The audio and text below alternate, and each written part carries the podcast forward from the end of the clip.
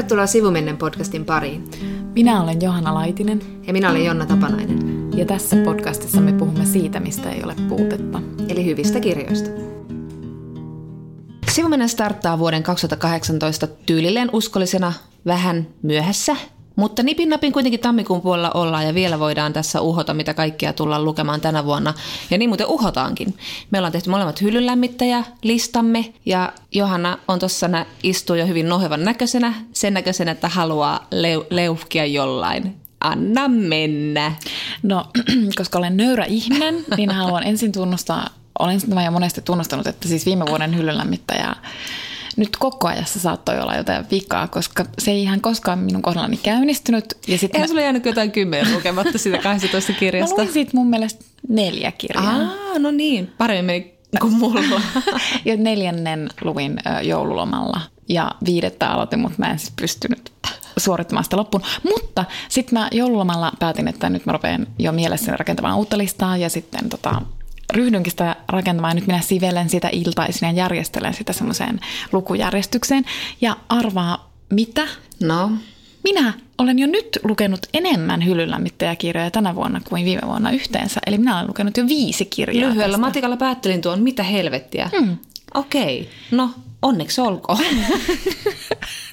Näytit happamalta. mutta, mutta mä oon kyllä itseni nyt todella, todella tyytyväinen. Ja mä oon laittanut meidän Insta-tilille ää, jo parista kirjasta kirjoittanut ajatuksiani ja kirjoitan, tässä on ollut niin ruuhkaa niin se luetuissa kirjoissa, että mä en ole ehtinyt niistä postailemaan. mutta, mutta tota, kirjoitan myös niin kuin parista lisää, mutta ajattelin nyt kertoa sulle, että viimeisin lukemani, eli viides, vaikka en tätä haluakaan alvioida tässä Oliko se viisi? joo, joo, joo, joo.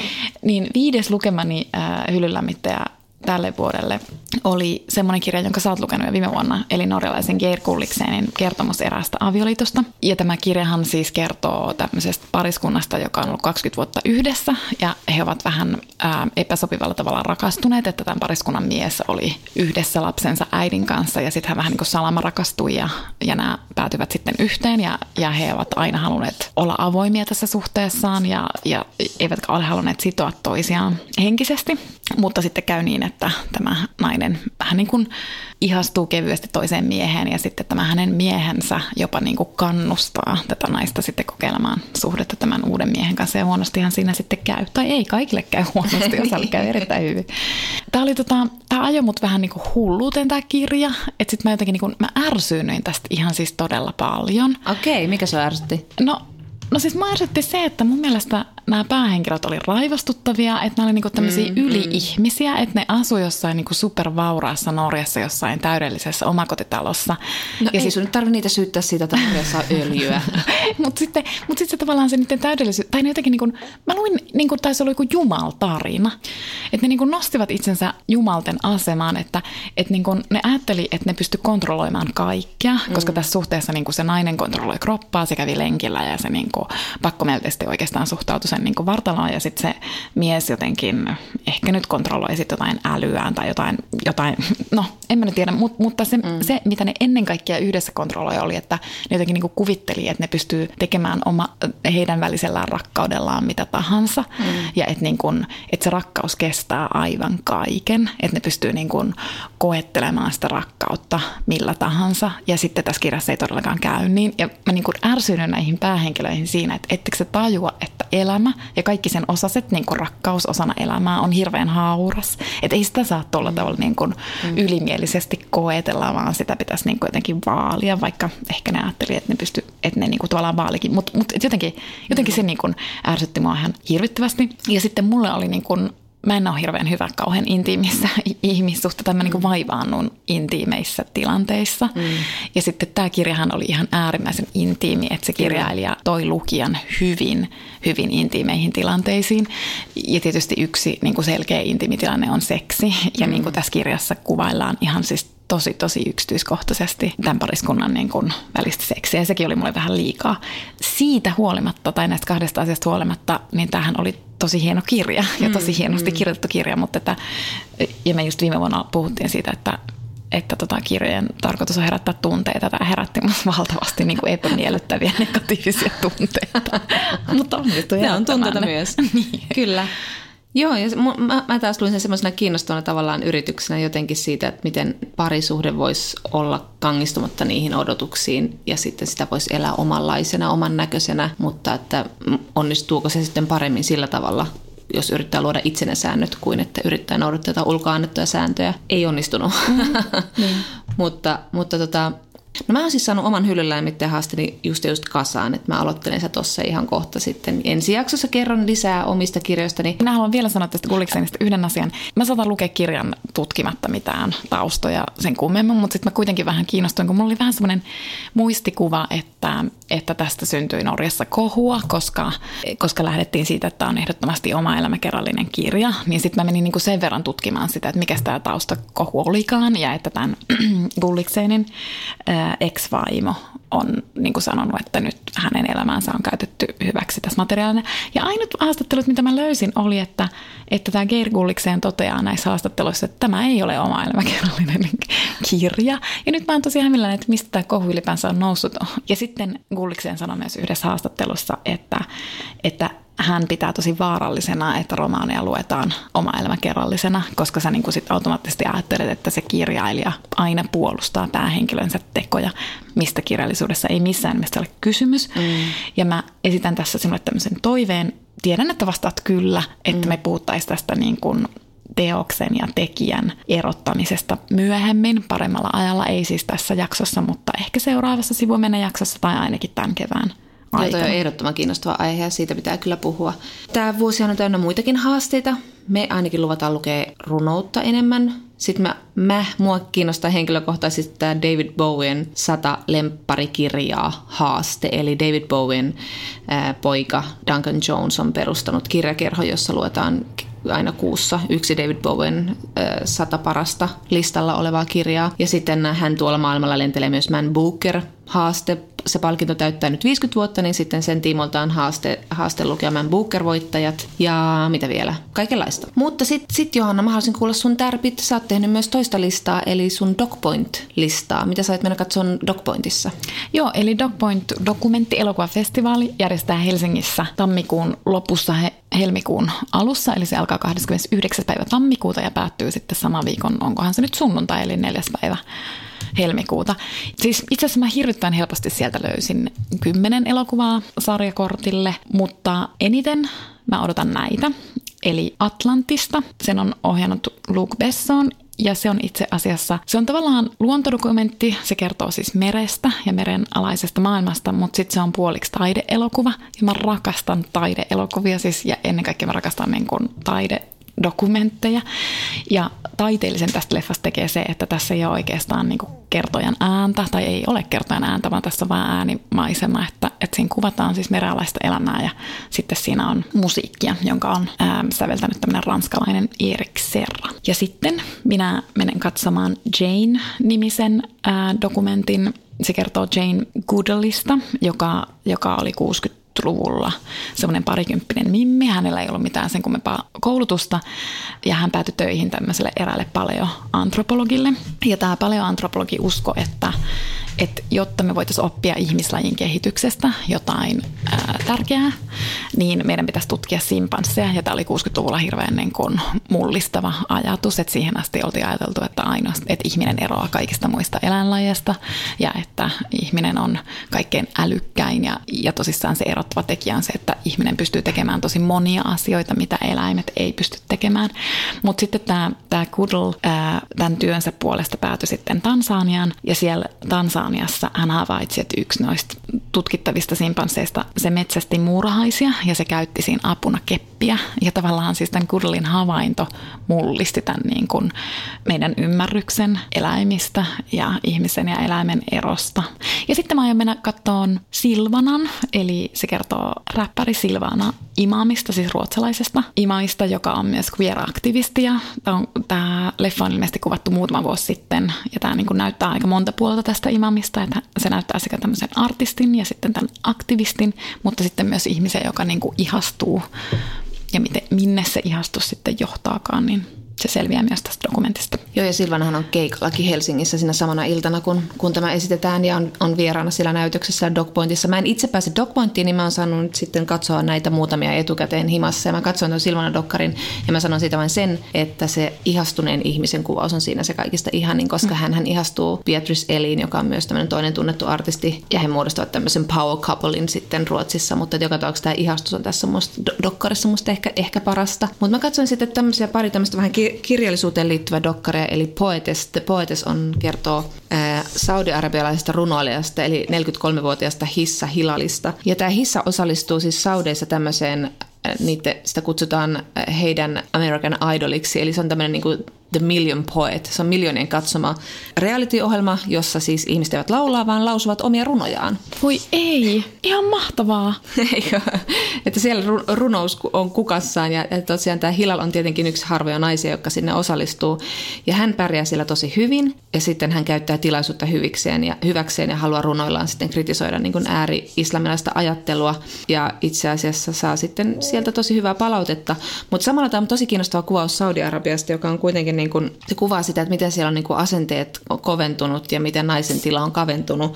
Että Hilal kertoo, kuinka hänen 70-luvulla elänyt, elänyt beduini isoäiti oli esimerkiksi paljon vapaampi kuin hän on nyt.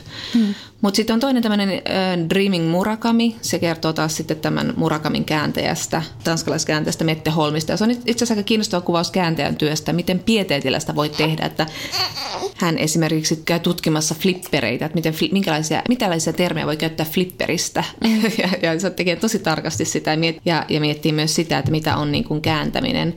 Ja kolmantena on pakko sanoa tämä Queerco How to Punk a Revolution, joka kertoo kuinka punkkulttuurin ympärille syntyi queer tai homokulttuuri. Eli siis Torontossa ihan muutama tyyppi 1980-luvulla kyllästyi siihen, miten niin se oli valkoisten heteroiden ää, dominoimaa punkkikulttuuri. Ja he perustuivat sitten, alkoivat vähän niin kuin pitää meteliä itsestä ja syntyi kuin huomaamatta oma kulttuurin alalajinsa, eli queercore. Ja tässä tota haastatellaan muun muassa Bruce LaBrucea, leffaohjaajaa, Riot Girl Kathleen Hannahia ja maailman ihanta John Watersia, jonka nähdessäni minä aina ajattelen, että kuinka helvetin paljon minä rakastan John Watersia. Mm. Ja hän kertoo siinä myös, kuinka hän aina löysi, löytää heilansa mieluummin punkkikeikalta kuin homoklubilta, joten kun nämä kaksi kulttuuria yhdistyi, niin sehän oli vain kuin manna olisi satanut taivaalta. Vähän semmoinen sisäänpäin dokkari, että pitää jonkin verran tietää skenestä, että sitä saa irti, mutta, mutta tota, tosi tosi kiinnostava. Tota, ja itse asiassa viikko Dogpointin jälkeen on sitten tämmöinen pienempi festivaali, jonne myös kannattaa tulla. Sen nimi on Jakso Hali ja se järjestetään siis lauantaina 10. päivä helmikuuta Korjaamolla, siis Helsingissä. Sinne, sinne on lippuja rajoitetusti, eli menkää ja ostakaa niitä, koska siellä olemme me. Tämä on tämmöinen niin podcast-festivaali. On siellä muitakin, mutta, että, mutta että siellä ollaan me. Se käynnistyy kello 13, eli yhdeltä, ja sitten me esiinnymme varttia vaille kaksi. Ja me kerromme vaan siitä, että miten sivumennen, tai ei nyt mitään niitä vaan, me kerromme siitä, että miten sivumennen podcast syntyy.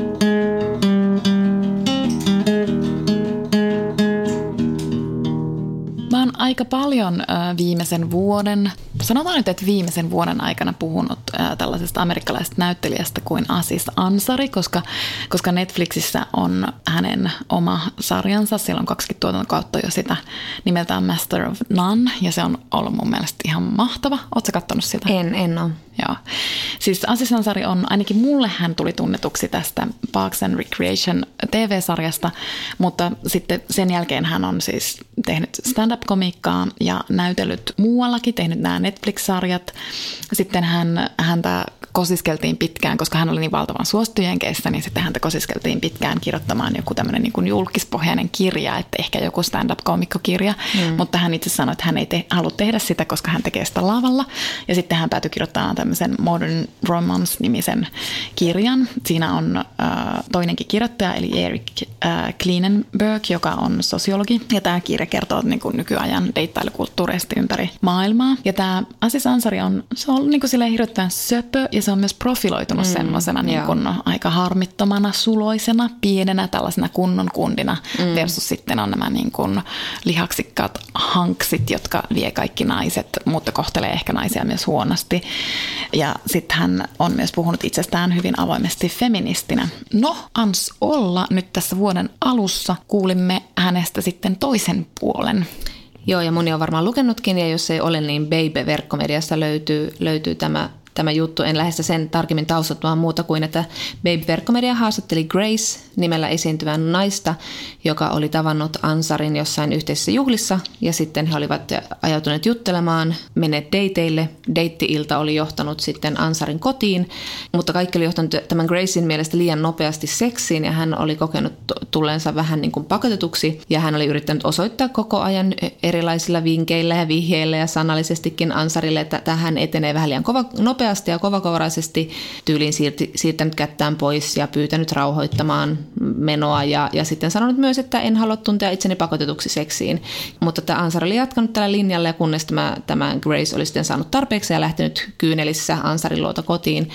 Ja sitten tota, seuraavana päivänä he olivat vaihtaneet tekstareita ja Ansari oli pahoitellut tekstarilla käytöstään, kun Grace oli sanonut hänelle, että hänellä oli ollut ihan kamala ilta. Ja tämähän nyt sitten synnytti ihan valtavan, valtavan think piece-myllyn. Niitä on tuolla riittää puolesta ja vastaan ja, ja ja tätä pidetään nyt yleisesti tämmöisenä Me Too backlashina. Jotkut pitäyttävät tervetulleena keskusteluna ja jatkona Me Too-liikkeelle. Mutta tähän liittyy sitten toinen viraali tai someilmiö tai tämmöinen valtava keskustelu, joka käytiin joulukuussa. Joo, eli viime vuoden puolella New Yorker, joka, jossa siis julkaistaan myös lyhyitä fiktiopätkiä, niin julkaisi tämmöisen Kristen Roupenianin. Roupenianin? Sarjassa nimi, jonka ääntäminen pitäisi kyllä googlata, mutta anyway. Äh, hänen novellinsa nimeltä Cat Person. Ja sitten tuli tosi tosi nopeasti viraalihitti. Ja sitten tällä hetkellä puhutaan, että se on ehkä yksi maailman tunnetuimpia novelleja. Ja hassua siis sinänsä, että et siis tässä novellissa tämä päähenkilö on Margot, joka päätyy nettideiteille ja sen päätyy sen naisen näkökulmasta hyvin ankeaan seksiin ja vähän niin kuin tosissaan siinä rajoilla, että, että miksi se mies jatkaa sitä, vaikka se, vaikka se nainen ei niin kuin halua erityisesti sitä, mutta se on aika paljon sen naisen niin kun, näkökulmasta kerrottu, että se nainen ei välttämättä oikeastaan pysty niin kun, siis sanomaan, että hän ei nyt erityisesti halua tätä, mutta hän ei myöskään pidä siitä, mitä tapahtuu. Kyllä, tämä nainen jopa pohti sinne jossain vaiheessa, että, että nyt tämä on edennyt jo niin pitkälle, että tuntuisi niin tyhmältä keskeyttää tämä, että hän vaikuttaisi joltain niin kuin ihme, ihme niin kuin hemmotelulta pimulta, joka mm. niin kuin ei osaa päättää, mitä haluaa. Ja sitten, tota, ja sitten kun tämä seksi on ohi, niin sitten sillä Markotilla on sellainen olo, että mitä tässä oikein tapahtuu. Että niin kun, ehkä sinne sisään kirjoitettuna on kirjoitettu ajatus, että miksi mä luotin tuohon täysin ventovieraiseen ihmiseen ja mitä mä nyt sitten sainkaan tästä seksistä. Ja sitten loppujen lopuksi tämä Markot haluaa tästä tyypistä vaan niin kun eroon, aivan niin kuin tämä nimimerkki Grace halusi, halusi siitä asiansarista sitten niin kun eroon. Ja meidän pointit tässä on se, että no ensinnäkin, että Cat Person oli siis ihan hirvittävän kiinnostavaa luettavaa, se oli ihan äärimmäisen samastuttavaa, se oli hirveän rehellistä, se oli kauhean tarkkaa, se niin pystyi tekstinä osoittamaan jotain, mitä hirvittävän moninainen on kokenut. Ja meidän niin kuin ensimmäinen tavallaan havainto näistä, näistä kahdesta tekstistä on siis se, että sukupuolet eivät niin kuin tämmöisissä kysymyksissä kyllä niin kuin kohtaa ollenkaan. Eli kuten mekin, niin todella todella moni nainen on samastunut näihin molempiin tarinoihin. Ja sitten toisaalta taas todella monen miehen on ollut ihan äärimmäisen vaikea ymmärtää, että mistä ihmeestä tästä puhutaan ja mikä tässä on niin sanotusti niin kuin rikos tai mikä mm. tässä on niin kuin se väärä teko. Että mikä siinä, jos mies haluaa vähän seksiä ja jos se nainen ei todella suoraan pysty sanomaan ei, mm. niin eihän se silloin sen miehen vika ole. Ja oikeastaan sen takia me nyt haluamme vääntää rautalangasta ja muistuttaa tässä, että kun naisen elämä on tytöstä lähtien siis sellaista, että naisten pitää koko ajan huomioida muita ja sitten koko ajan niin kuin tarkkailla, mitä muut tuntee hirvittävän herkästi ja jotenkin niin kuin reagoida siihen, että mitä muut haluaa, mikä on niin kuin muiden halu ja yleensä mikä on niin kuin miehen halu ja mitkä tämän niin kuin toisen yleensä miehen tuntemukset mahdollisesti on. Ja silloin se tarkoittaa sitä, että naiset laittavat siis omat halunsa ja omat tarpeensa syrjään, eivätkä he tuo hirvittävän selvästi esiin omia haluja tosiaan, koska se ei ole millään tavalla sopivaa naisille. Eli tämä on tämmöistä niinku tunnetyötä ja se on niinku valtava panostus naisilta, joka ei yleensä sit niinku johda mihinkään yhtä mittavaan tuotokseen kuin mitä se panos on ollut. Ja se on ihan hirvittävän ahdistavaa ja se on turhauttavaa. Ja miehet taas, niin miehet saavat keskittyä sitten paljon rauhallisemmin siihen omaan haluunsa. Että esimerkiksi tässä Asis Ansarin tapauksessa, että se tilanne, jossa tämä Ansari ikään kuin ottaa tämän naisen huomioon, niin hän siis hokee hänelle tällaista lausetta, että missä sä haluat, että mä panen sinua. Mm. Että siihenkin virkkeeseen hän kuule kuitenkin niin kuin onnistuu sen oman halunsa siis itse asiassa niin kuin tunkemaan ja tavallaan lähestymään tätä naista sillä kärjellä, koska kukaan ei sano, että tämä nainen siis ylipäänsä haluaa edes harrastaa harrasta mm. tämän miehen kanssa nyt sitten kuitenkaan penetraatioseksiä. Ja sitten toinen tärkeä pointti on se, että Asis Ansari ei todellakaan tehnyt yhtään mitään rikollista. Ja tämä ei ole niin kuin suora, suoraa tota MeToo-keskustelua, kun tässä on nyt moni tämän Gracing ja Babe-verkkomeidän kritisoijan sanonut sitä, että minkä takia nyt tämä on backlash ja tämä niin kuin vahingoittaa MeToo-liikettä, kun tullaan tällä tavalla ja annetaan tämmöistä niin kostopor- kostoporno-haastatteluja ja yritetään vahingoittaa julkisuuden henkilöitä. Tässähän ei ole se pointti, vaan tämä, tämä, tämä, jatkuu, tämä jatkaa tietyllä tavalla tämän MeToo-linjoilla ja puhutaan seksistä ja vallankäytöstä ja siitä, miksi, miksi ja tämä koskettaa ehkä useampia naisia kuin MeToo, eli että miksi, niin kuin, miksi seksistä on tullut niin hyhmäistä, että se ei ole etene oikeastaan mihinkään suuntaan modernissa maailmassa. Eli juuri tämä, että miehen haluan keskiössä. Niin tämä on yksi keskustelu, joka pitää myöskin käydä. Että, että siis kukaan ei ole laittamassa niin raiskaajia, seksuaalisia ahdistelijoita ja Asis Ansaria saman nippuun, vaan, vaan niin tässä on kyse eri, eri asiasta. Ja kun miettii, puhuit tuossa siitä, että miten naiset tekevät tätä tunnetyötä ja aistii koko ajan, niin se tulee tuossa Cat Person novellissa esille se, että Mimmi koko ajan skannaa, että mitä tämä mies haluaa ja miksi se on nyt tommonen ja mikähän se nyt on. Ja no en mä nyt viitti nolata sitä ja keskeyttää tätä seksiä. Samalla tavalla tämä, tämä Grace sitten taas yrittää monella niin kuin hienovaraisella tavalla keskeyttää sen seksin ja päästä niin kuin johonkin muille raiteille. Hän on selvästi ihastunut. Hän on vähän niin kuin starstruck, että hän on ihastunut myös niin kuin julkisuuden persoonaan ja ihan vapaasti sen, mm. sen, sen kun on ihastunut, mutta hän yrittää koko ajan ohjata sitä toimintaa vähän niin kuin turvallisimmille vesille ja vähän rauhoittaa sitä menoa, mutta että häntä on kritisoitu hyvin paljon siitä, että minkä takia naiset eivät nyt yhtäkkiä sitten osakkaan sanoa ei ja kutsua taksia ja sanoa, että lopeta mulkku, vaan, vaan niin kuin jatkavat sitä meininkiä ja ovat siinä, siinä messissä. Mutta siis, mut seksi on niin kuitenkin, se on, se on tosi delikaatti asia suhteen alussa ja varsinkin jos sä oot ihastunut, niin ethän sä nyt niin kuin tosta vain alas silleen niin kuin pilaamaan kaikkea ja tylyttämään toista sen, vaan yrität niin kuin aika silleen hienovaraisesti ohjata ehkä sitä toimintaa jotenkin niin kuin itsellesi miellyttävämpään suuntaan suuntaan. Et, et ei kukaan halua nolata ketään sängyssä. Et siinä, siinä on niin kuin aika varmasti se suhde sitten nähty siinä. siinä. Mm. Jos me eletään semmoista kulttuurista innoton, väistelevä ja vähän niin kuin torjuva nainen, on ihan ok silti, että siinä vaan niin kuin mies voi kuitenkin vain jatkaa sitä, sitä seksuaalisen kanssakäymisen viemistä loppuun saakka, vaikka toinen ei näytä mitään intoa, niin kyllä joku on vähän pielessä. Niin kun toi liittyy just siihen sitten myös, että niin kuin naisen ei tavallaan, sitä ei pidetä einä. Mm. Että tämä on niin semmoinen vanha tämmöinen niin mm. niin tavallaan seksiin liittyvä peli. Mm. Että sitten ajatellaan, että ne naiset niin kuin ensin vaan kieltäytyy, kieltäytyy, kieltäytyy, kunnes ne loppujen lopuksi sitten kuitenkin niin kuin myöntyvät. Että on ihan vaan niin kuin moderni esimerkki just siitä, että sitten se Ansari vaan jatkaa ja jatkaa sitä. Ja sitten on niin kuin hirveän kiusallista lukea, kun on vaan silleen, että lopeta. Niin, että mikä se on? Miksi et ota sitä, että ja siis koska ihan oikeasti... Mikä sä kuule niitä niin, viestejä? Niin, että kyllä voi myös ihmiseltä tosissaan niin kuin olettaa, että jos siinä on niin yhtään siinä mukana, yeah, tai, yeah. tai voi ollakin, niin kuin, että het, jossain hetkessä on, mutta kyllä sä tosi nopeasti pystyt katsoa ihmisestä, että jos se toisessa hetkessä ei sitten enää yhtäkkiä olekaan, niin kyllä sä voit jotenkin vaikka kysyä, että eikö ole enää, niin. että sä haluakaan edetä, onko sitä niin. niin. Niin, ja varsinkin kun hän, hän myös osoittaa sen myös verbaalisesti, että asia ei ole ok. Mutta että, että siis mun mielestä backlash tähän MeToohun on tämä juuri tämän, tämän keskustelun kritisointi, että yhtäkkiä tämä ei olekaan tärkeä, tärkeä keskustelu ja että niin kuin, tämähän on niin kuin tosi tärkeä keskustelu mm. ja tosi kiinnostava itse asiassa. Ja mä oon ihan silleen niin kuin häkeltynyt, että tämä keskustelu voidaan käydä ja sitten tulee aika paljon semmoisia niin oivaltamisia itsellekin sille, että niinpä hetkoneen.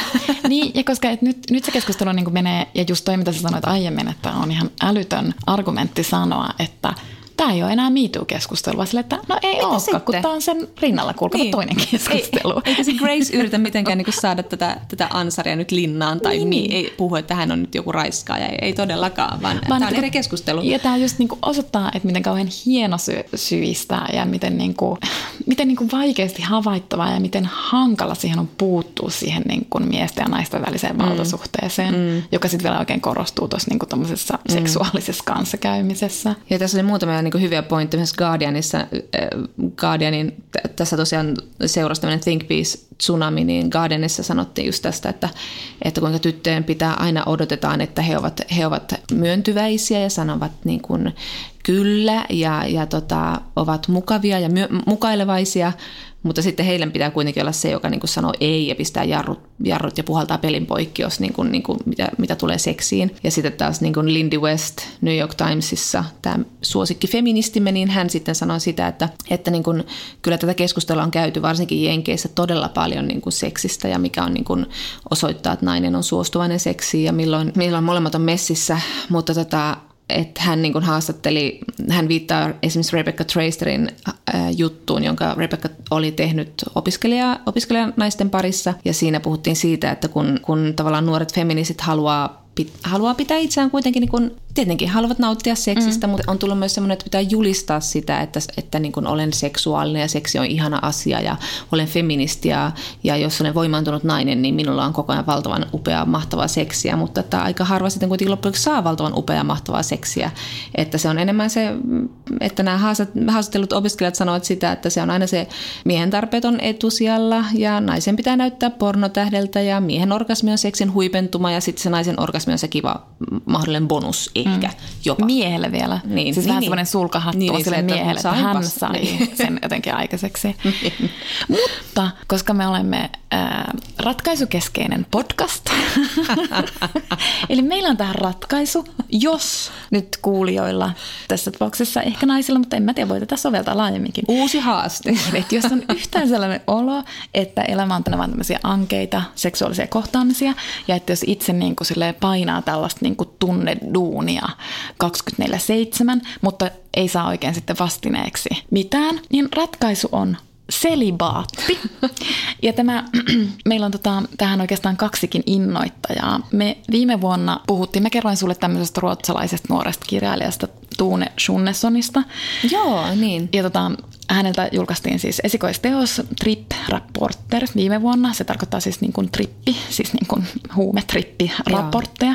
Tämä kirja siis, tässä on sellainen mimmi, joka menee Taimaahan ja matkustaa muuallakin. Ja tässä on siis matkoja, huumeita, ihastumisia, tämmöinen kirja. Ja, ja sitten se, miksi mä kerroin tästä sulle, oli, että tämmöinen ruotsalainen jäbä toimittaja sitten niin kuin kritisoi tätä Sunnesonia, että miksi nuori nainen ei kirjoita seksistä tässä kirjassaan, että niin, niin seksitön aikakausi.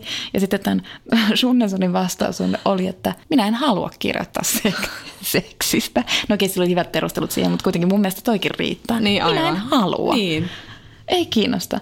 No niin, no tämä Tuune Sunneson kirjoitti nyt tämän tammikuussa SVTn sivuille tällaisen esseen. Ja sen otsikko oli suurin piirtein selibaatti feministisenä valintana. Ja, tota, ja sen pointti on siis se, että no okei, hänkin niin kuin tunnustaa just sen, että seksihän huumaavaa just sen takia, koska se niin kuin kertoo meille, että me ollaan haluttavia ja me ollaan vähän niin kuin valittu ihmisiä. Mutta joka tapauksessa hän oikeastaan niin aika intuitiivisesti yhtäkkiä huomasi, että hän ei ole harrastanut pitkään aikaa seksiä. Hän ei siis ää, seurustele ja, tota, ja sitten siitä tulikin vähän semmoinen niin kuin päätös häneltä, että hän päätti olla harrastamatta seksiä. Hän on heteronainen, eli harrastaa seksiä siis miesten kanssa. Hän tunsi kyllä tästä päätöksestä huonoa omatuntoa. Hän on feministi ja hänellä oli semmoinen olo, että hän niin kuin pettää aiempien sukupolvien feministit, jotka niin, ovat niin, nähneet ihan valtavasti ottaa. duunia tämän mm. niin kuin seksuaalisen vapautumisen Aivan. vuoksi. Ja sitten, ja sitten nyt hän niin kuin ikään kuin kääntää selkänsä näille niin kuin uraa feministeille. Hän päätyy tähän selibaatiin myös, myös siksi, eiku siitä huoli, huolimatta, että tämmöinen niin kuin seksitön nainen sopii hirveän hyvin tähän Madonna-huora mm. jaotteluun, että mm. sitten se on niin kuin tämä niin kuin Madonna, joka, joka ei harrasta sitä seksiä, mutta joka tapauksessa hän, hän tota, havaitsi, että tämä selivaatti tuo hänelle enemmän aikaa. Eli, eli ja kun... ajan käytöstä moderni elämä on nykyisin niin. kyse. Ja sitten se oli silleen, että, että siinä on mahtavaa, että kun hän, niinku, niinku, hän ei tarvitse niinku, käyttää omaa aikaansa siihen tunnetyöhön ja siihen niin, niinku, aivan, säätämiseen. Aivan. Ja se johti niin, mutta eihän siihen... seksissä nyt kauan. ei, mutta kun siis, että jos sä oot sinkku, kyllä, niin kyllä, kyllä. Se, niin kuin, kyllä se vie niin kuin suht paljon sitten sitä niin kuin se säätäminen sitä aikaa. Totta. No sitten kun hän oli lopetti tämän seksin elämästään kokonaan, niin hän ehti kirjoittaa sin romaanin, yhden näytelmän, pari lyhyempää tekstiä ja sai uusia kavereita. Ja muistinpa ne tehdä sai uusia kavereita henkilöstä. Sitten hän sai myös lisää energiaa. Ja, siis, ja sitten tämä on ihan mahtava tämä essee, koska siinäkin niin on silleen, että, että ihmiset, tai siis sekä miehet että naiset ovat niin aika pitkään, esimerkiksi urheilijat ja taiteilijat, pidättyneet seksistä. Esimerkiksi urheilijat saattaa pidättyä seksistä mm. ennen jotain tärkeitä urheilukisoja, koska mm. siis ajatellaan sille, että sä oikeasti niin kuin mm. luovutat jotain latausta sinusta ja niin kuin luovutat energiaa. Mm. Mm. Että jos sulla on joku niin kuin tavoite, johon sä tähtäät, niin sit sä et saa niin kuin missään nimessä päästää itsestäsi tippaakaan energiaa ulospäin. Mm. No niin, eli siis Sunneson sai enemmän aikaa, lisää energiaa. Ja sitten hän niin kuin sanoo, että hänelle tuli semmoinen olo, että hän niin kuin viilasi patriarkaattia tällä linssiin, että hän on niin kuin kokenut valtavaa vapautta tämän selipaatin okay. aikana. Joo. Että hän ei niin kuin siis tarvitse kiinnittää huomiota miehiin ja sitten, että hän on niin kuin ainakin yhdellä elämän osa-alueella, eli niin kuin seksuaalisuudessa, niin vapaa miehisestä katseesta. Aivan, aivan. Ja sitten se on vaan silleen, että niin kuin tämän myötä hän on niin kuin naisena niin kuin löytänyt tämmöistä niin kuin sisäistä rauhaa. Ja sitten se tota, ja sit just, että se pystyy keskittymään sen niin kuin taiteelliseen työhön ilman sitä fucking miehistä katsetta, joka seuraa häntä ja meitä kaikkia niin kuin muualla maailmassa koko ajan. Aivan. aivan. Että hän on niin kuin pystynyt nyt löytämään tämmöisen alueen ja pystynyt pyhittämään sen niin kuin itselleen ja luovuudelleen. Onpa kiinnostavaa. Ja, ja siis toi, ja tästä tulee mieleen Bell Hooks, joka pari vuotta sitten kohahdutti ehkä kommentillaan, kun hän, hän, tämä liittyy vähän eri asiaan, mutta kuitenkin, kuitenkin tota, hän puhui siis mustista naisista, jotka ovat siis tietenkin kulttuurissamme hyperseksuaalisoituja. Ja hän sanoi, että ehkä heille seksuaalisesti mm-hmm. vapauttavinta olisi olla selibaatissa. Mm. Mä luulen, että siinä on tota ihan että tosi... Että niinku tavallaan sama, sama idea niin. siinä, että, että sit voi vapautua, niin. kun ei pääse irti näistä.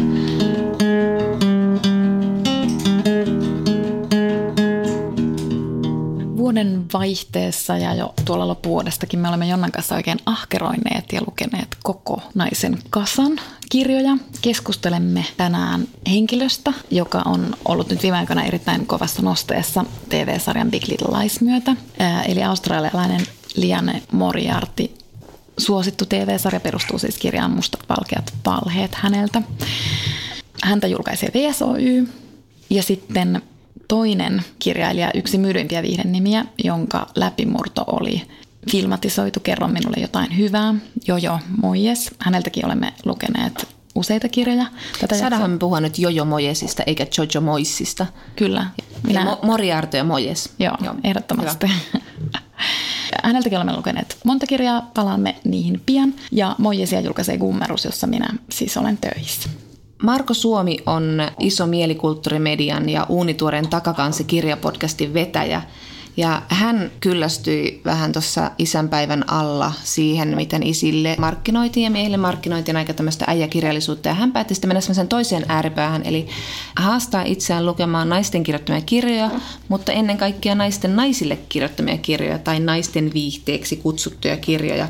Hän, luki, hän kyseli sitten Twitterissä ja Facebookissa, mitä kirjoja kannattaisi lukea. Hänelle, hänelle ehdoteltiin monia, monia ja sieltä valikoituivat mukaan muun muassa Bridget Jones, Cecilia Ahönia ja, ja Sofia Kinsellaa, Veera Vahteraa ja Marian Keesia muun muassa. Ja mä kysyin häneltä, että millaisia ennakko hän lähti lukemaan tätä hänelle enneltä, ennalta tuntematonta genreä.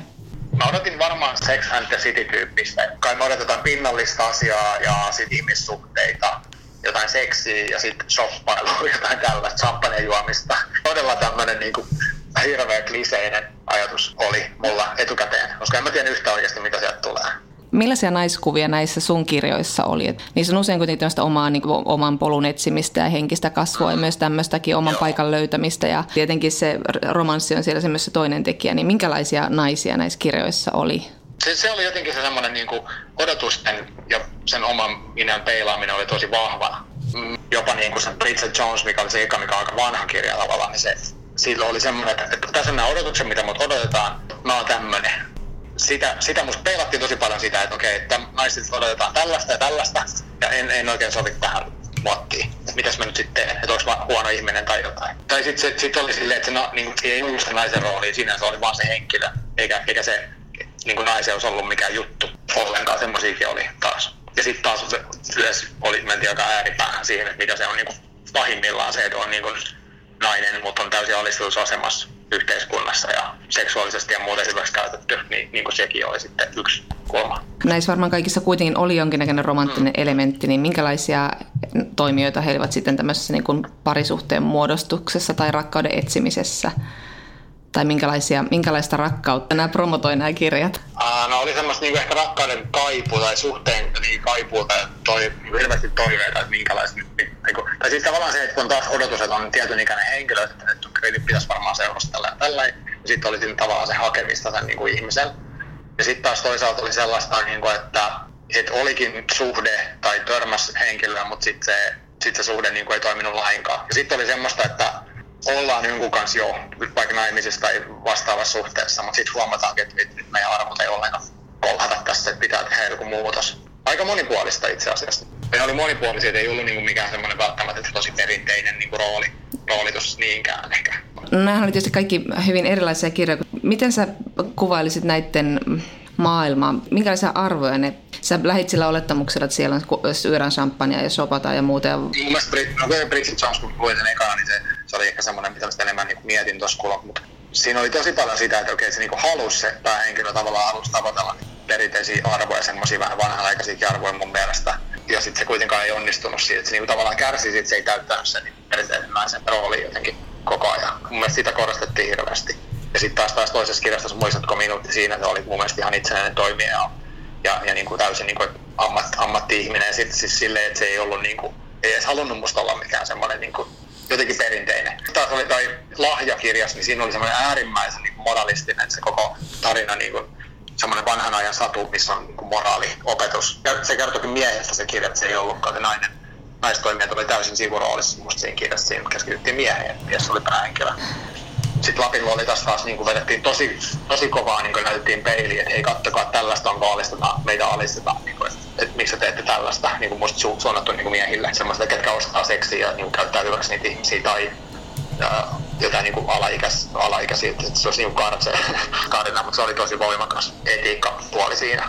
Yleensä mieli oli se, että mulle jäi mieleen se, että, että tota, sinusta kaikki alkoi, tämä Henry McFarlane on tämä henkilö, joka on kirjoittanut tämän, niin se oli musta kirjoitustyylinen ja se, niin kuin, se oli tosi kiva lukea, ne ihmiset, ihmiset oli oikeita hahmoja siinä ja ne oli, niin kuin, se oli aidosti kiinnostava. Ja se oli niin kuin, todella hyvä kirja. Et jäi tavallaan mieleen ehkä se niin kuin päällimmäisenä ajatuksena, että on halventavaa, että on tämmöinen sana, sana kuin chiclit, missä tulee heti, jotenkin mulle tulee ainakin, ei, ei se mikään positiivinen, mulle tulee siitä hömppä tai joku tämmöinen niin kevyesti tehty, huonosti tehty juttu. Vähän niin kuin jos sanotaan silleen, no joo, tuo on tämä perusdekkari, että tiedätkö, että, sit, sit, jotenkin, että se on silleen niin kuin vasemmalla tehty, että siinä on rikollinen ja bla bla bla. Niin tässä sitten taas sit tää, tää kirja oli musta oikea kirja, niin että siinä oli kaikkea näistä monipuolista ajattelua ja sellaista. Ja se luokittelu on vähän jotenkin tyhmä.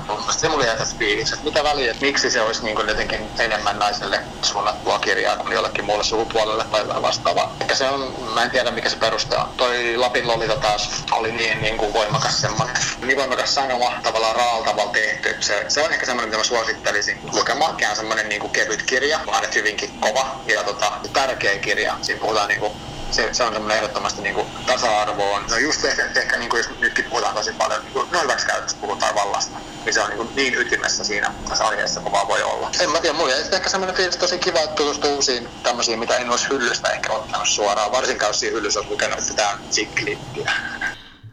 Kuten Marko Suomikin tuossa klipissä puhui tuosta käsitteestä ja käsitteistöstä ja sen ongelmallisuudesta, niin kyllä se meitäkin mietityttää. Tosin heti alkuun pitää sanoa se, että tietysti niin kuin kustantamot ajattelee, että kirjoja pitää voida jollain tavalla määritellä.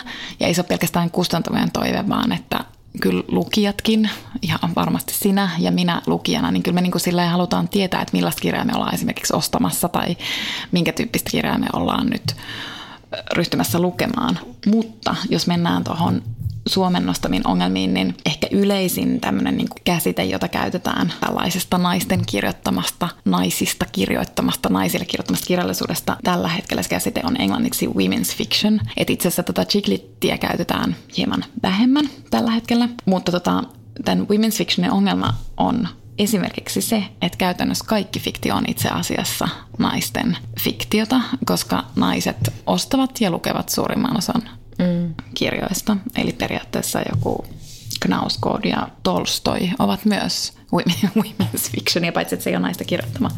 Mä katsoin esimerkiksi Amazonin women's fiction listausta, niin kyllä se on aika, mennään esimerkiksi Margaret Atwoodin orjattaresta, mm. niin mennään sitten ihan perus ihan tosi romanttiseen mm. kirjallisuuteen, että kaikki, kaikki niin putoaa women, women's fictionin sateen varjon alle, niin onhan se vähän, vähän tietysti hassua, että se ei ehkä ohjaa lukijaa, ja sitten se voi myös karkottaa, niin kuin Markokin tuossa sanoi, niin hän ei olisi tarttunut näihin, jos hän olisi niin kuin nyt löytänyt jonkun tämmöisen niin kuin mm. naisten viihteen käsitteen kautta Chiklitin, Chiklit-tittelin alta. Ja tämäkin tietysti jakautuu monenlaiseen lajityyppiin, että sitten puhutaan women's fictionista, niin siinä puhutaan ehkä niin kuin tämmöisestä, niin kuin, että siinä on pääosassa nainen ja kuvataan jotenkin hänen niin kuin tämmöistä matkaansa tai kehityskaarta. Ja sitten taas tietysti romanttisessa kirjallisuudessa tärkeää on, että siinä on romanttinen eh, ihmissuhde keskiössä mm. ja siinä on pääsääntöisesti onneen loppu. Romanttistakin kirjallisuutta siis sit on tutkittu, niin Jenkeissä sitä lukee 10 prosenttia, lukijoista on miehiä, mm. mutta myös kirjoittajista on 10 prosenttia, noin 10 prosenttia miehiä. Ja yksi romanttisen kirjallisuuden kirjoittaja mies – anteeksi, en muista hänen nimeä, mutta hän sanoi vain sitä, että esimerkiksi niin kun, jos monen kirjan, vaikka jännärin juonen kääntäisi kääntäisi tuota toisinpäin päin, että päähenkilö olisi siis mies, vaikka Jason Bourne-sarjat, niin jos tässä olisi Jason olisikin vaikka Juliette Bourne, se laskettaisiin tämmöiseksi niin naisten viihteeksi, että hän, hänellä on joku, hän tapaa kivan miehen, sitten siinä on joku pieni mysteeri ja jännäri, joka pitää ratkaista ja sitten ne päätyy johonkin paratiisisaaren mm-hmm. rannelle ovat yhdessä ikuisesti. Niin Chiclet-genrestä mainitsitkin jo tossa, mutta että siitä ei ole ihan pääsemässä mihinkään, että nythän on viime vuosina noussut tämä avantgarde Chiclet-lajityyppi, jossa siis tämmöisiä hyvin tämmöisiä tyttömäisiä juttuja, kuten vaikka meikkaaminen tai ulkonäön pohtiminen, niin niitä yhdistetään tämmöiseen hyvin kokeelliseen kerrontaan, kuten vaikka Alexander Klimanin You Too Can Have a Body Like Mine tai, tai sitten Chris Krausin I Love Dick mm. tai, tai muita kertoja voi olla esimerkiksi Miranda July. Niin ja sitten tavallaan, että, että joku chiclit esimerkiksi, sehän että jotenkin, millä aloitettiinkin tuossa äsken, että, että tavallaan sitä genreistä ei sinänsä tarvitsekään päästä eroon, kun se kertoo heti, niin kuin, että mistä siinä on kysymys. No avantgarde chiclit kertoo niin. kyllä jo heti. Ja sitten se okay. niin kuin, tavallaan mullekin, mulle se on ihan oikeastaan niin kuin hyväkin myyntilause. Mä oon tykännyt chiklitistä ja niin kuin, mulle se on niin kuin lupaus jostain hyvästä. Että sitten siinä voi olla, että ehkä miehet joutuisivat sitten, ehkä niin kuin, en mä tiedä, tarvitseeko tässä nyt ruveta miettimään sitten genren nimeä, vaan ehkä miehet voivat siis miettiä, että pitäisikö heidän päästä ennakkoluuloistaan yli. lukee sitä chiklittiä siitä huolimatta, että siinä on sana cheap. Ehkä meidän pitää päästä sitten eroon ennakkoluuloista sotaromaaneja kohtaan. Tai en tiedä, onko sulla semmoisia. Mulla on. No kyllä mulla on. okay. Mutta vielä näistä käsitteistä. Tuo miesten viide. niin. Että siis tavallaan kyllähän sit puhutaan myös yleisesti viidekirjallisuudesta mm, ja silloin kyllä. voidaan, niin kuin, sillä oikeastaan tarkoitetaan tätä niin sanottua genre-kirjallisuutta ja sinne mahtuu jännareita ja niin edelleen. Mutta että sen ehkä ongelma on sitten se, että se kuulostaa aika kepeältä, koska tosi usein näissä niin, kuin niin sanotuissa viidekirjoissa just voidaan käsitellä hirveän raskaitakin aiheita. Ja se, se ei niin kuin välttämättä ole mitään feel goodia, vaan se voi olla feel badia. Ja sitten jos miettii semmoista ihan tosi household-nimeä tämmöisessä niin kuin viidekirjallisuudessa, eli Nora Robertsia, niin sillähän on aina näissä kirjoissa niin kuin ne käynnistyy aika semmoisella niin kuin hirvittävälläkin tapauksella. Ne on siis, ne kirjat on niin kuin romanttista jännitystä, että siellä on sekä jännitystä että romantiikkaa, mutta mut että siinä on myös semmoinen iso teema aina, että se on niin kuin trauman käsittelyä ja siitä, että miten ihminen pääsee traumasta yli, että ei sekään niin kuin ihan tavallaan niin kuin viihdettä mm. sinänsä ole, mutta mm. ehkä tämän kirjallisuuden tarkoitus on niinku kertoa hyvä tarina mm. ja niinku tavallaan semmoisella niinku vetävällä tarinalla, oli se sitten jännitystä tai rakkautta, niin pitää se lukija jotenkin otteessaan ja sillä tavalla ikään kuin viihdyttää sitä lukijaa. Ehkä se sana viihde tulee siitä. Joo, ja tämä resepti on kyllä molemmilla tämän jakson kirjailijoista niin hallussa. Mm. Mä luin Jojo Moisilta kaksi kirjaa. Olen niin kiltti, älä rakasta häntä. Mä aloitin sillä, että mä luin heti perään kerran mulla jotain hyvää. Ja sitten mä luin Lianne Morjarilta Tilta Mustat valkeat valheet, jonka olen siis nähnyt myös TV-sarjana, mutta ei haitannut. Tykkäsin näistä kaikista erittäin paljon. Nämä on kaikki hyvin, hyvin erilaisia keskenään. Mä aloitin Jojo Moyesin kertomalla jotain hyvää. Sitten jatkoin siitä sujuvasti Liane Moriartin tavallisiin pikkupihajuhliin, eli hänen uusimpaan viime vuonna ilmestyneeseen kirjaan. Sen jälkeen mä luin Jojo Moisin Ne, jotka ymmärtävät kauneutta, ja sitten taas Moriartyn Nainen, joka unohti. Ja mä hal- olisin halunnut lukea vielä hyvän aviomiehen Moriartylta, mutta mulla ei valitettavasti enää riittänyt aika mutta siis olin iloisesti yllättynyt. Eli Liane Moriarty hän on Australian suosituin kirjailija ja hän on siis kirjoittanut seitsemän kirjaa, joista on käännetty viisi. Eli juuri nämä Hyvä aviomies, Mustat valkeat valheet, Nainen, joka unohti ja tavalliset pienet pihajuhlat. Tossa oli kyllä neljä. No, neljä sitten. Mutta tota, ja tämä Big Little Lies TV-sarja nosti hänet aikamoisen maailmanmaineeseen ja bestseller-listoille. Tulossa on myös Nainen, joka unohti filmatisointi, jossa on Jennifer Aniston ja, ja Hyvä aviomies. TV-sarja tai, tai leffa, en ole ihan varma. Hän on siis tosiaan todella myyty kirjailija, että, että Hyvä aviomies on myynyt esimerkiksi kolme miljoonaa maailmanlaajuisesti ja, ja Big Little Lies oli sitten heti, heti tota tuolla New York Times bestseller-listan top kolmosessa – Jojo Moyes puolestaan on brittikirjailija. Hän alkoi päätoimiseksi kirjailijaksi vuonna 2002 ja sitten läpimurto tapahtui tosissaan tällä teoksella Keramilla jotain hyvää. Kirja julkaistiin Briteissä vuonna 2012, eli hän ehti kymmenen vuotta kirjoittaa ja oli hyvin aktiivinen kirjailija tämän kymmenen vuoden aikana ennen kuin ennen kuin tästä rupesi kantamaan kunnolla hedelmää. Ja on pakko siis sanoa, että, että hänellä oli ensin kustantaja, joka julkaisi häntä alusta lähtien. No sitten kun oletan, että myyntiluvut eivät ole hirveän korkeita, niin tämä kustantaja sanoi ei kiitos kirjalle, jonka nimi oli Me Before You. Ja sitten hän löysi tälle uuden kustantajan. Ja se nyt oli siis tämä jo mainittu kerran jotain hyvää romaani, joka myi sitten kuusi miljoonaa kappaletta. Eli Aika tässä tulee siis summattuna siis joka ikisen kustantajan pahin painajainen, että sanoo ei kiitos kirjalle, joka sitten onkin niin kuin valtava menestys. Ajattelemme hetken tätä kyseistä kustantajaa. Joo, todellakin. Huhu. Mä kuuntelin tuossa taannoin New York Times podcastin äh, haastattelun Robert Gottliebin kanssa, joka on tämmöinen legendaarinen editori, joka on muun muassa tehnyt töitä Toni Morrisonin kanssa. Hän tota, on myös innokas romanttisen tai, tai naisten viihteen lukija. Ja hän siinä summasi tätä romanttista kirjaa sillä tavalla, että pääpari yleensä inhoaa toisiaan. Sitten heillä täytyy olla joku este, jonka he voittavat, ja siitä syntyy se romanssi.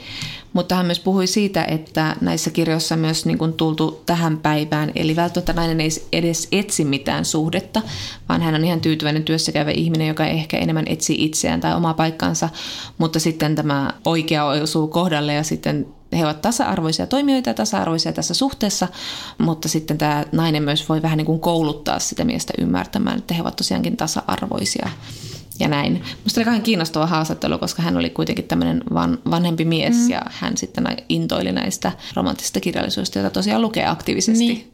Ja totta, toi kaava on aika, aika tuttu, mutta nämä kirjat ei ehkä noudata sitä sillä tavalla, vaikka tässä niin kuin Jojo edustaa näistä sitä romanttisempaa kirjallisuutta. Mm. No tavallaan ei, mutta sitten, tota, mutta sitten mä kuitenkin heti automaattisesti ajattelen, että... kyllä itse asiassa, niin, itse perupuheeni. Niin, että kun tuossa on toi kaava ja sitten sehän on niin kuin, että silleen kaikessa dramaturgisissa opeissa Aristoteleeltähän ne niin kuin siis tavallaan tulee mm. edelleen ne opit, eikä tavallaan vaan tulee.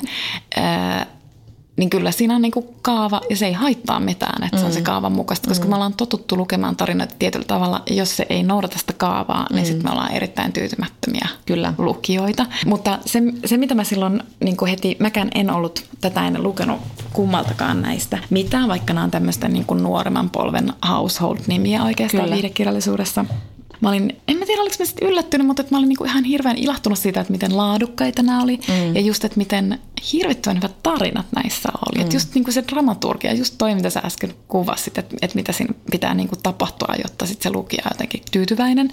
Ja etenkin just tässä tapauksessa Moijesilla, joka tosissaan niinku kirjoittaa enemmän rakkaustoria, niin että miten hyvin kirjoitettuja ne on. Ja sitten mua taas ilahdutti se, että nämä oli molemmat aika hauskoja, tai siis tosi hauskojakin kirjailijoita.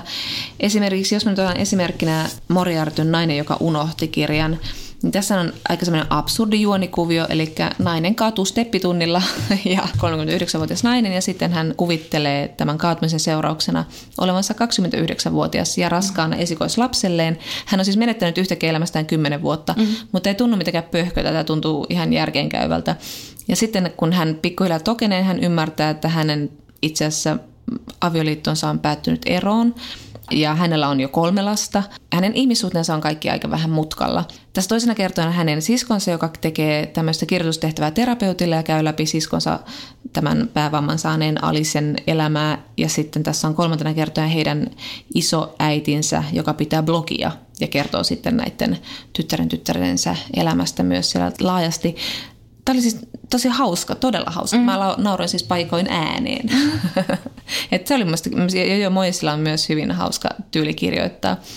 Näistä varsinkin tämä kerro, jotain hyvää oli monin paikoin aika hauska, vaikka se on hyvin traaginen tarina. Niin se on traaginen, mutta siinä on semmoista niin kuin ihanaa kepeyttä. Mm. Ja sitten jotenkin, jotenkin mäkin kyllä tykkään tosi hyvistä rakkaustarinoista, mutta mä oon aika niin kuin piki siinä, että, mm. että Kyllä. Että sen pitää oikeasti olla niin aika laadukas, niin sitten mä olin niin kauhean ilahtunut just, että niitä laadukkaita tarinoita sitten kuitenkin niin on. Että kuten jo mainitsit, niin nämä on aika erityyppisiä siinä mielessä, että Mojes keskittyy siihen rakkaustarinaan, mutta sitten Moriarty ehkä kuvaa aika useinkin. Sä luit nyt useamman kirjan Morialta kuin minä, mutta että kuitenkin on niin kuin aika semmoiseen väljähtyneeseen rakkauteen. Kyllähän Kyllä. se käsitellään rakkautta, mutta se on jo niin kuin arkipäiväistynyt. Ja monesti just, että avioliitossa on ongelmia, hyvin monenlaisia ongelmia, mutta kyllähän käsittelee sitten niitä monipuolisesti. Kyllä nämä sitten aina antaa sen tietyn hyvän mielen lopussa. Mm. Että näissä on kuitenkin se, että vaikka näissä niin kuin tavalliset pikku pihajuhlat on vähän tämmöinen mysteerimäinen, siinä on paljon, se on paljon sukunäköä tuohon Mustat valkeat valheet kirjaan, ja TV-sarjaan, siis olen katsonut TV-sarjan, en ole lukenut kirjaa, mutta että joka tapauksessa siinä on hyvin samantyylistä, että jotain on tapahtunut kolmen pariskunnan välillä pihajuhlissa, barbecue-juhlissa, ja sitten tämä Moriarty tiisaa loputtomiin sitä, että mitä siellä oikeastaan on tapahtunut. Ja tota, siinä on aika semmoista niin kuin synk- synkkää ja vähän niin kuin ahdistunutta. Mutta niin on samoja sävyjä on siis näissä kaikissa hänen kirjoissaan. Niin, itse asiassa mun pitää sanoa tästä, vielä tuli mieleen tuosta, kun sä sanoit, että tässä on niin kuin, näissä on hauskuutta myös näissä kirjoissa, niin sitten tuossa Mustat valkeat valheet, siinä kuvataan niin kuin kolmea naista ja heidän niin kuin erilaista elämäntilannettaan ja yhdellä näistä naisista, kaikilla on tietysti aina ongelmia, mutta että yhdellä näistä naisista on hyvin konkreettisia ja hyvin suuria ongelmia, eli hän elää väkivaltaisessa suhteessa lastensa isän kanssa. Eli tässäkin niin kuin on sellaista feel badia ja mm. että niin kuin kuvataan oikeasti hyvin hankalaa elämäntilannetta, mutta sitten sen vastapainoksi toi Moriarty tuo tähän kirjaan semmoista niin kuin kepeyttä just sillä, että siellä on niin kuin lukien välissä, kun se juoni etenee. No ihan jo kirjan alussa sitten paljastui, että on tapahtunut joku niin kuin mystinen kuolemansattuma ja sitä tutkitaan, että onko se rikos vai ei. Mutta mut se komikka tulee siitä, että sitten tämän niin kuin kirjassa tapahtumat sijoittuvat Australiaan, TV-sarjassa Jenkkeihin, mutta että tämän kirjan mukaan niin kuin tällaisessa australialaisessa pienessä rannikkokylässä, niin ne kyläläiset niin kuin tunkee tähän tarinaan kom- okay. kommentoimaan asiat. Että se on niin kuin kyläläisten kuoro ja sitten kaikki niin kuin vuoron perään kertoo omia näkemyksiään sekä näistä päähenkilöistä, mutta että niin kuin tapahtumien kulusta ja mitä tässä niin kuin spekuloidaan puolia toisin. Ja vaikka ne, vaikka ne niiden kyläläisten kommentit ei niin kuin suoranaisesti välttämättä olisi erityisen koomisia, mutta pelkästään se, että ne niin kuin tulee vähän niin kuin semmoisina lyhyesti kommentoivina, puhuvina päinä, niin se on niin kuin tosi koomista. Aivan. Se, miten ristiriidassa keskenään nämä kommentoijat on ja miten kaikki ovat täysin varmoja, että he tietävät tasan tarkkaan, mitä tapahtuu ja miksi. Että sitten se paljastaa niin kuin myös ihmisistä jotain tosi kiinnostavaa, että me ihmiset ollaan just semmoisia, joita me kuvitellaan, että kun me ollaan silminnäkijöitä, vaikka meiltä ei edes nähty mitään, niin silti me ollaan silleen, että minä näin ja minä pystyn nyt kuvailemaan totuuden. Ja kyllähän se yhdistelmä on, on ihan loistaa, kun miettii vaikka Bridget Jonesia, että se tyyli, millä yhdistetään sitä huumoria ja sitten sitä rakkaustarinaa, niin onhan se niinku todella hauskaa, niin kuin, miten sen kirjoittaisi, ei nyt huumorikirjallisuutta, mutta komediaa, mm. tai tapakomediaa, mitä se nyt sitten olisi. Mutta Mojesilla on, tota, onko Mojes sinusta fiksautunut rahaan? Niin, no mä itse asiassa mietin sitä, että tuntuu, että aika usein sitten kuitenkin näissä kirjoissa se Tuntuu, että se raha näyttelee kuitenkin isoa roolia siinä, että ainakin sillä rakkauden kohteella saisi sitä massia olla. Että se tavallaan on se, no se, se palkinto on todellakin, että sä saat sen rakkauden, mutta sitten sä saat myös niin kuin hyvinvointia ja rahaa ja vaurautta. Että sun ei tarvitse olla kamppailla millään elämän alueella. Et esimerkiksi tässä kerromilla jotain hyvää, niin tämähän on ihan poskettoman rikas tämä, tämä halva, halvaantunut potilas, jota tämä Luu hoitaa. Ja sitten hän todellakin saa no, ei saa, ei saa prinssejä, mutta saa puolivaltakuntaa kuitenkin siinä lopussa. Että kyllä se, kyllä se tuntuu olevan kuitenkin jollain tavalla tärkeää. Mutta sitten hän kuitenkin käsittelee sitten taas tämmöistä niin huono-osaisuutta ja luu tulee köyhistä, köyhästä perheestä ja, ja mä en oikein, mä en, osaa, mä en oikein osaa sanoa. Mm. Jollain tavalla kyllä. Ja sitten tässä, taas tässä ne, jotka ymmärtävät kauneutta, niin tässähän on sitten nainen asuu rikkaan arkkitehtimiehensä piirtämässä talossa ja hän on elänyt hyvin tämmöistä vaurasta elämää, mutta sitten miehen kuoltua hän, hänellä oikeastaan ole varaa asua siinä talossa ja hänellä oikein ole omaa uraakaan. Kyllä niin kuin raha näyttelee noissa kirjoissa aika iso roolia, mutta toisaalta mä en tiedä, liittyykö se kuitenkin sit siihen niin kuin luokkaan, että kun se Ehkä just, joo, etenkin kyllä. tässä niin kuin kerran minulla jotain hyvää kirjassa käsittelee paljon just luokkaeroja. Joo, kyllä. Ja tässäkin niin kuin just tämä Luu ja sitten se mies, jota hän hoitaa, ne asuu niin kuin mm. ihan vierekkäin oikeastaan samassa mm. kylässä, mutta mm. mut tuntuu, että ne on niin kuin aivan eri maailmasta just sen takia, just sen niin kuin luokkaeron ja semmoisen vaurauden ja varallisuuden jakautumisen vuoksi. Mutta hän rikkoo tota kyllä niin kuin, tota kaavaa sitten tässä Olen niin kiltti, älä rakasta häntä kirjassa, joka, joka on siis tosi ihana kirja. Musta, että siinä on semmoista niin kuin tosi lukuromaanimaisuutta ja Joo. siinä on yllätyksiä. Joo. Tässä on siis kaksi aikatasoa. Toinen sijoittuu 60-luvulle ja siellä itse asiassa on pariskunta, jossa, tota, jossa mies omistautuu työlle, tienaa erittäin paljon omasta mielestään antaa naiselle kaiken, mitä nainen voi haluta. Ja sitten se nainen taas on niinku tyytymätön. Tässäkin niinku sukupuolet on tavallaan tähän niinku, tämän päiväisen jakson aiheeseen, että sukupuolet on niinku tosi ajatuksellisesti kaukana toisistaan ja niin kun välille tulee hirveästi väärinymmärryksiä, koska, koska ne ei niin kuin pysty ymmärtämään tai tämä mies ei pysty ymmärtämään, että mistä naisen niin kuin tyytymättömyys johtuu. Ja, ja tota, he päätyvät siis eroon, mikä on niin kuin aika radikaalia silloin 60-luvulla ja tällä naisella on toinen mies. Hassua kyllä sinänsä että Moriartin kanssa, että tämäkin kirja alkaa siis muistiinmenetyksellä, että tämä nainen Aa, okei. on joutunut auto-onnettomuuteen ja hän on niin kuin menettänyt muistinsa tämän autonettuuden vuoksi ja hän ei siis muista, että hänellä on ollut rakastaja. Ahaa, okei. Okay. Mm.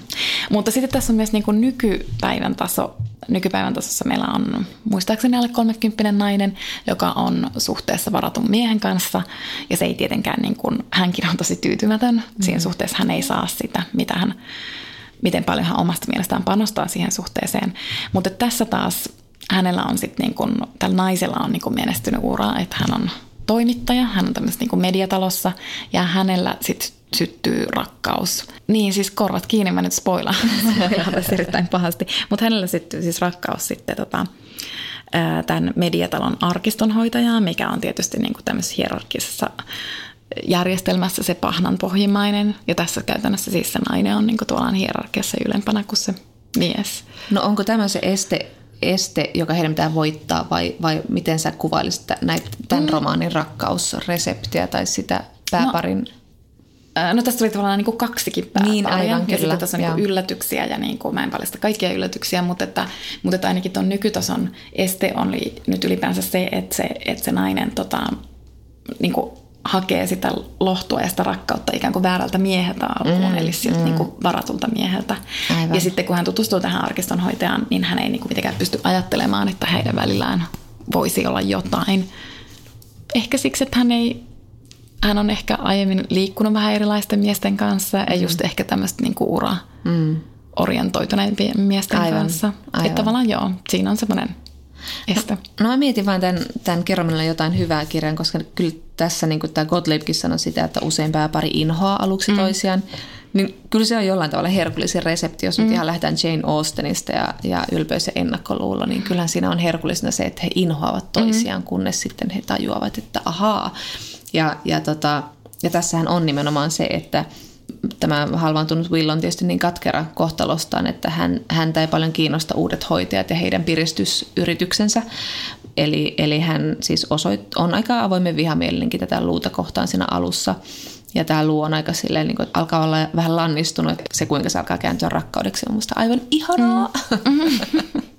Jojon, ne jotka ymmärtävät kauneutta, tässä on myös kaksi aikatasoa, niin kuin sullakin on tuossa sun lukemassa, olen niin kiltteellä rakasta häntä. Eli tässä on Ranska ensimmäisen maailmansodan aikana ja sitten Lontoo 2006 vuonna.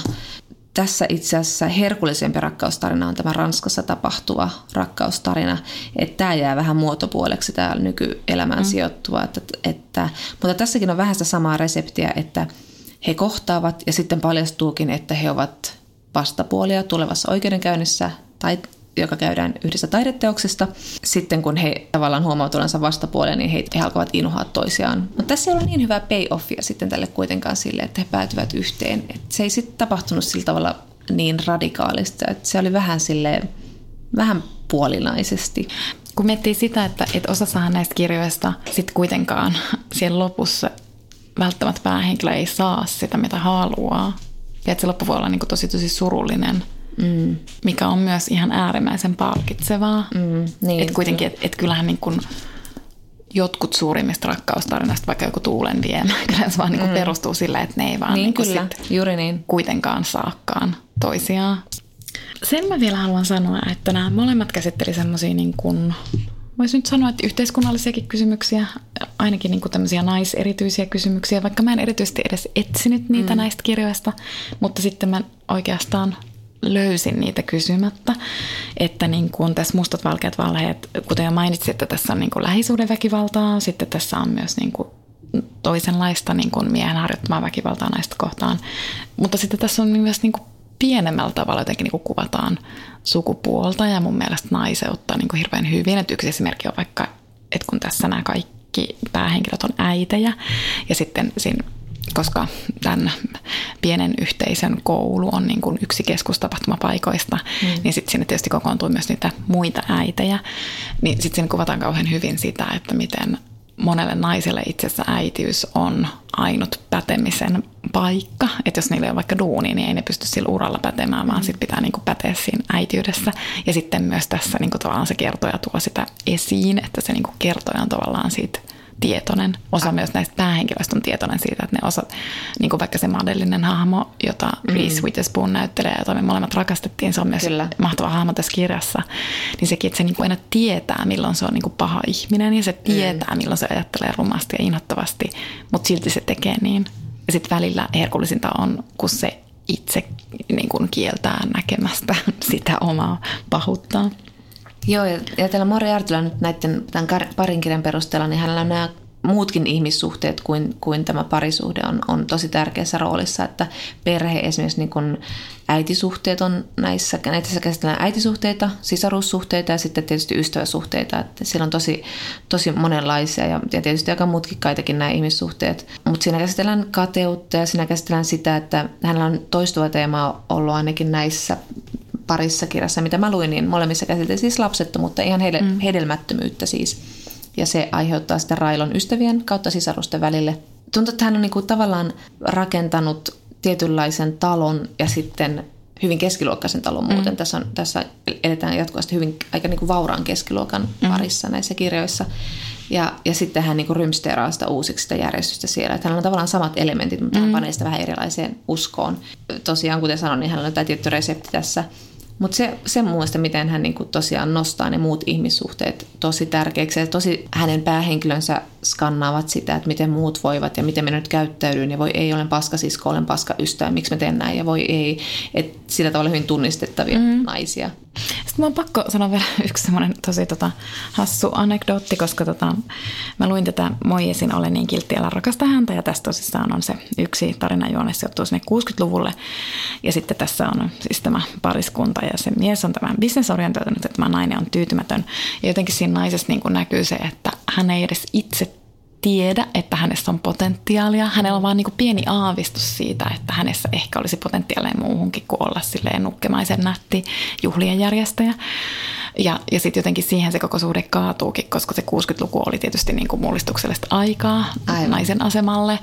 Ja, ja niin kuin tämäkin tämä henkilö sitten niin kuin just miettii sitä, että mihin, mitä hän haluaisi ja mihin hän voisi niin kuin elämässä mennä. Hän miettii sitä niin kuin aika niin kuin ei niin tiedostavalla tasolla. Joka tapauksessa, kun mä luin tätä ja just tätä 60-luvun tasoa ja just tämän niin kuin naisen kipuilua, että miksi hänellä on niin tyytymätön olo, että hän ei niin kuin tiedä, että hänellä on niin kuin periaatteessa kaikki, mutta sitten hän on kuitenkin semmoinen olo, että hänellä ei ole niin kuin mitään.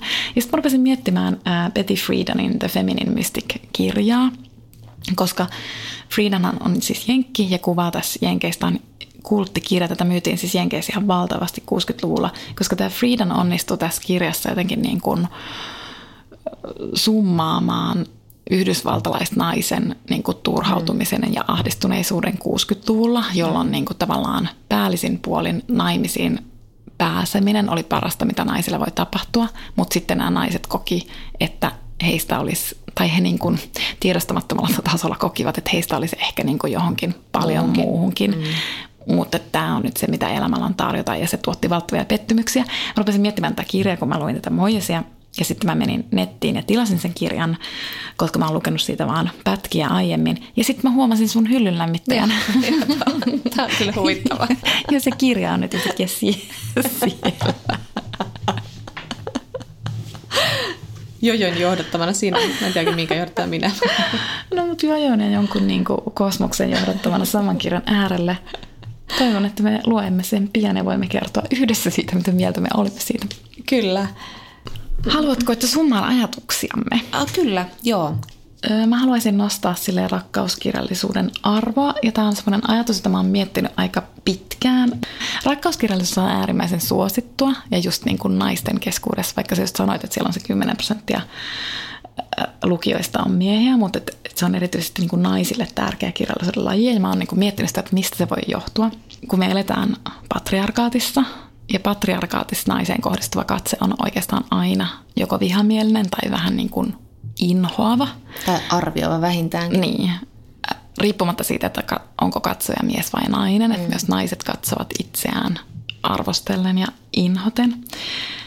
Ja nämä rakkauskirjat ja romanttiset kirjat on niin kuin jotain aivan päinvastasta, että siellä kun ruvetaan katsomaan, että millä tavalla vaikka mies niin kuin katsoo naista, miten rakastunut mies katsoo naista. Kirjoissa se on niin kuin semmoinen puhtaan rakastava ja sataprosenttisen lempeä. Mm, ja just sellainen, että, että se niin kuin hyväksyy sen naisen juuri sellaisena kuin se on ja että mm. siinä saa olla niin kuin hirvittäviä virheitä ja vikoja. Se voi pukeutua rumasti niin kuin Jojo Mojesin luu tai se voi olla vähän kömpelö ja sosiaalisesti outo tyyppi mm. ja se mies rakastaa sitä silti. Kuten Bridget Jones sanoi, hän ällistyksekseen kuuli, kuinka, kuinka Darcy rakasti häntä just the way you are. Ja sitten hän ystävänsäkin ällisteli, että oliko tämä totta, että hän siis rakastaa sinua ihan sellaisena, ei yhtään laihempana tai älykkäämpänä tai muuna, muuna vastaavana, mm. vaan ihan sellaisena kuin sinä olet. Niin. Kyllä, sä oot varmasti oikeassa. Niin. Ja siis mä oon niin kuin jopa sitä mieltä, että mä oon niin kuin tämmöinen patriarkaalinen metku inhota rakkauskirjallisuutta juuri siksi, koska siellä se, niin kuin se nainen on hyväksyttävä juuri sellaisena kuin se, se on. Mm. Et mä niin kuin väitän, että mm. myös sen takia niin kuin mm. rakkauskirjallisuutta ja romanttista kirjallisuutta inhotaan, koska se nainen nostetaan sieltä tavallaan niin kuin, ei edes liian korkealle, vaan oikeasti niin kuin tietyllä tavalla tasa-arvoiseen asemaan. Loppukaneettimme on, että romanttiset kirjat ovat siis turvapaikka naisille, joita pitää siis ehdottomasti vaalia.